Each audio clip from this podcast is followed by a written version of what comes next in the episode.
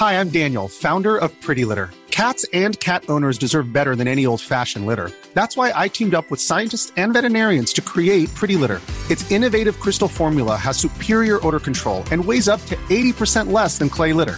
Pretty Litter even monitors health by changing colors to help detect early signs of potential illness. It's the world's smartest kitty litter.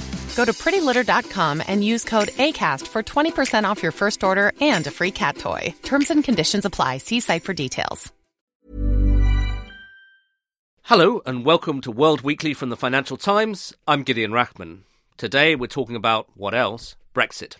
And specifically, the impending competition to be the financial centre of Europe. How far will Frankfurt and Paris now go to try to claim the business of the City of London?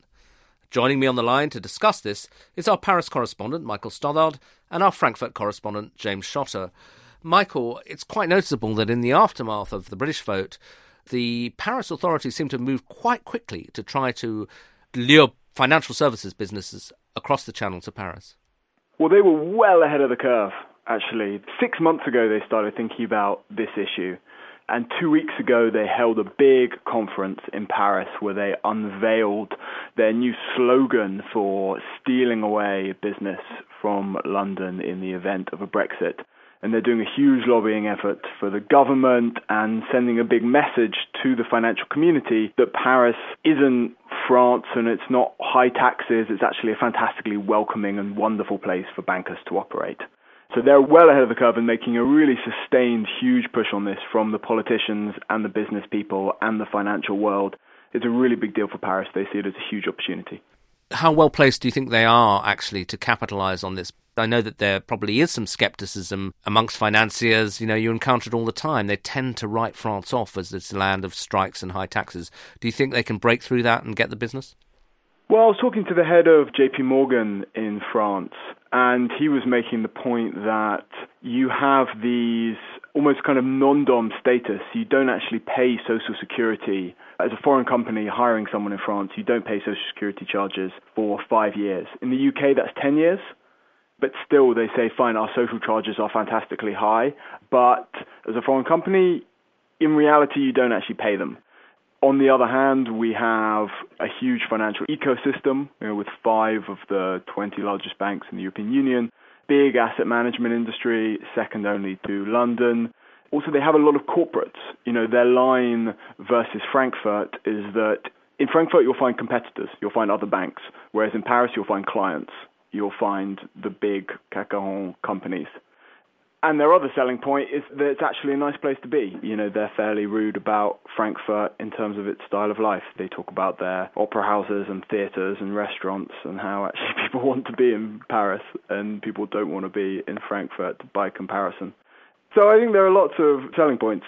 On the other hand, one senior banker I was talking to, who actually went on the record for a piece we're doing tomorrow, says that Paris is almost as appealing as Caracas or Havana for big banks because of the high taxes. And it's all PR, and long term, the taxes will make it impossible for big financial services groups to move here.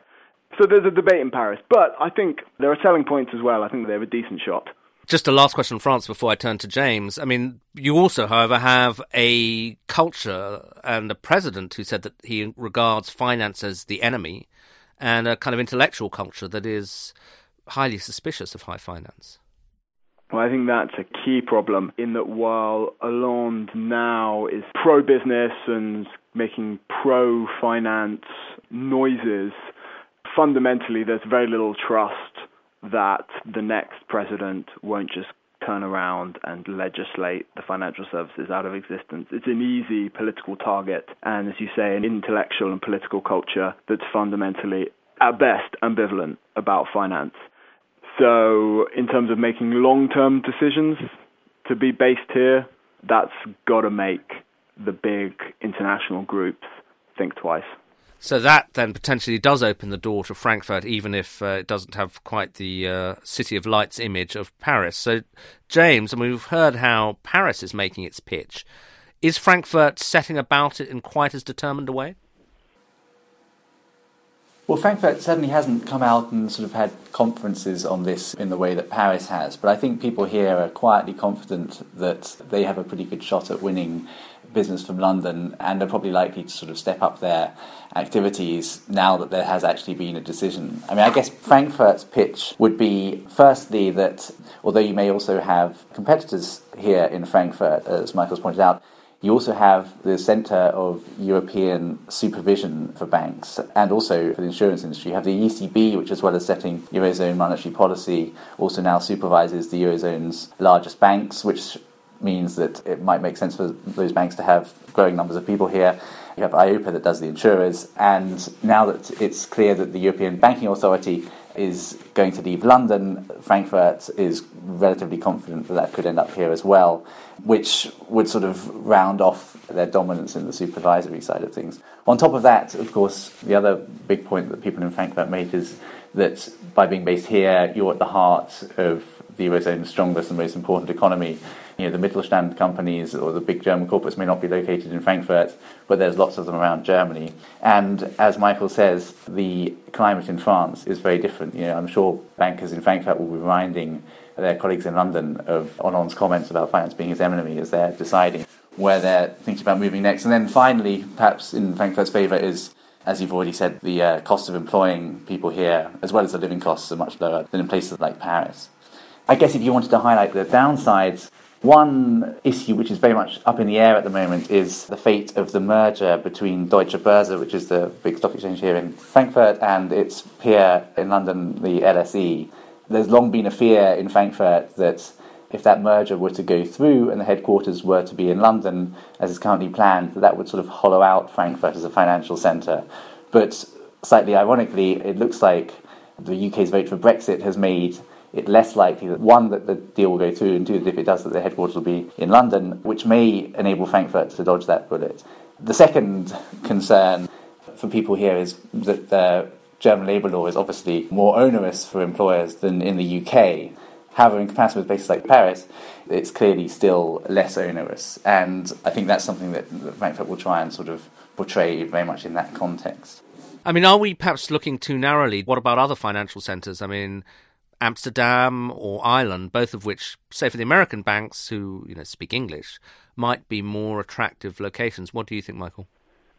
Well, the people here in Paris say that clearly they're not going to win all of the business coming from London. And in particular, you know, Luxembourg and Dublin have specialities in back office for hedge funds, for example. And they accept that a lot of that stuff is going to go to Dublin or Luxembourg because these are the niches that they're powerful in. But they think in the main, for the kind of broader activities, corporate bond issuance, euro clearing, FX, for the big areas, it's really a fight between Paris and Frankfurt, and they're trying to sell themselves against Frankfurt really rather than against the smaller ones. Now, James, I mean, we're talking about all this as if it's a fait accompli, as if it's just obvious that all this stuff is going to move out of London. But of course, the Leave campaign said. Well, not necessarily. You'll still be able to do a great deal of business from London, and London still has a lot of advantages. And so it's too soon to count London out. What do you think? I think that's definitely true. I think there's various key questions that still need to be settled. I mean, clearly, one big question is what happens to the EU's passporting regime, which currently allows UK based banks to serve the EU from London. I mean, if that were to go, then that would certainly mean that banks would probably have to decamp to locations within the Eurozone. If Britain manages to strike some sort of deal with the EU that enables that regime to remain in place, however, then it's probably likely that a much smaller amount of business would seep away to the Eurozone. The other question, of course, is about what happens with euro clearing. I mean, Hollande was very clear yesterday that he thinks that this should now be done within the eurozone. It's always been an anomaly that it's been done in London. If he gets his way on that, that would be another reason why business would leave London. But that, Michael, raises the question of how much of this is down to law and regulation and how much of it is driven by technology. Because again, one of the slogans of the Leave campaign, or arguments they made, was look, maybe people will be forced by regulation to move a brass plate. But in the interconnected world of the internet, where a trade is actually done is kind of ambiguous. And so maybe they'll keep most of the jobs in London, even if, formally speaking, they're registered somewhere else in Europe.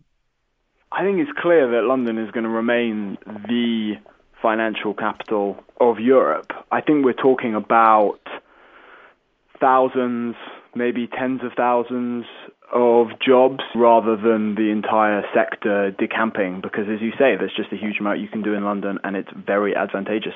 It has the ecosystem with lawyers and all the kind of tech around it. But having said that I think if you move headquarters that means moving some jobs and there's a kind of cascade effect of decision making being taken in European capitals And I think the feeling is that it's not a wholesale move of all your operations, but it does lead to some real jobs. And I think there's also a feeling that the regulators in the Eurozone won't allow people to just to put a brass plate in Paris or Frankfurt. You will have to deliver a little bit with some economic benefit as well. Will it be a case of where you book profits, which then might also be where you pay tax? Yes, I think that could well be part of it. But in terms of the jobs, I heard one person talk about 30,000 people in London being ready to leave for the continent. A good part of those would go to Paris. And Sadiq Khan, the mayor of London, said that passporting was worth 10 billion pounds to the British economy which again is an extraordinary figure, which sort of tallies a little bit with the jobs figure. It suggests that it's a material rather than just brass plates. Yeah, still on the other hand, we will save £350 million a week that we send to the EU. We'll all go to the NHS. Yeah, exactly. That's marvellous. So finally, James, as well as being Frankfurt correspondent, before that you were in Zurich. Now, the Swiss have a big financial services industry. They're not in the EU. So what does that experience teach you about the possible future for London? Well, as you know, the big Swiss banks have very big operations in London precisely because they can't serve the EU from Zurich. So I think it highlights the difficulties, or the fact that there are very real barriers for countries that are outside the EU in, in accessing the single market, and probably sort of just underscores the fact that this idea from the Leave campaign that you can opt out of much of European legislation and still access the single market unfettered is an illusion. Well, I actually got upbraided for ending too many world weeklies as well with that gloomy thought we're now going to leave. But that is kind of a gloomy thought, so perhaps we'll have an optimistic end next week. But for now, that's all. Thank you very much indeed to James Shotter in Frankfurt, to Michael Stothard in Paris. That's it for this week. Until next week, goodbye. Hey, it's Paige DeSorbo from Giggly Squad. High quality fashion without the price tag? Say hello to Quince. I'm snagging high end essentials like cozy cashmere sweaters, sleek leather jackets, fine jewelry, and so much more. With Quince being 50 to 80% less than similar brands.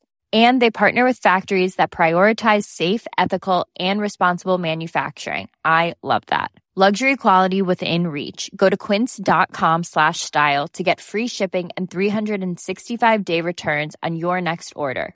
Quince.com slash style.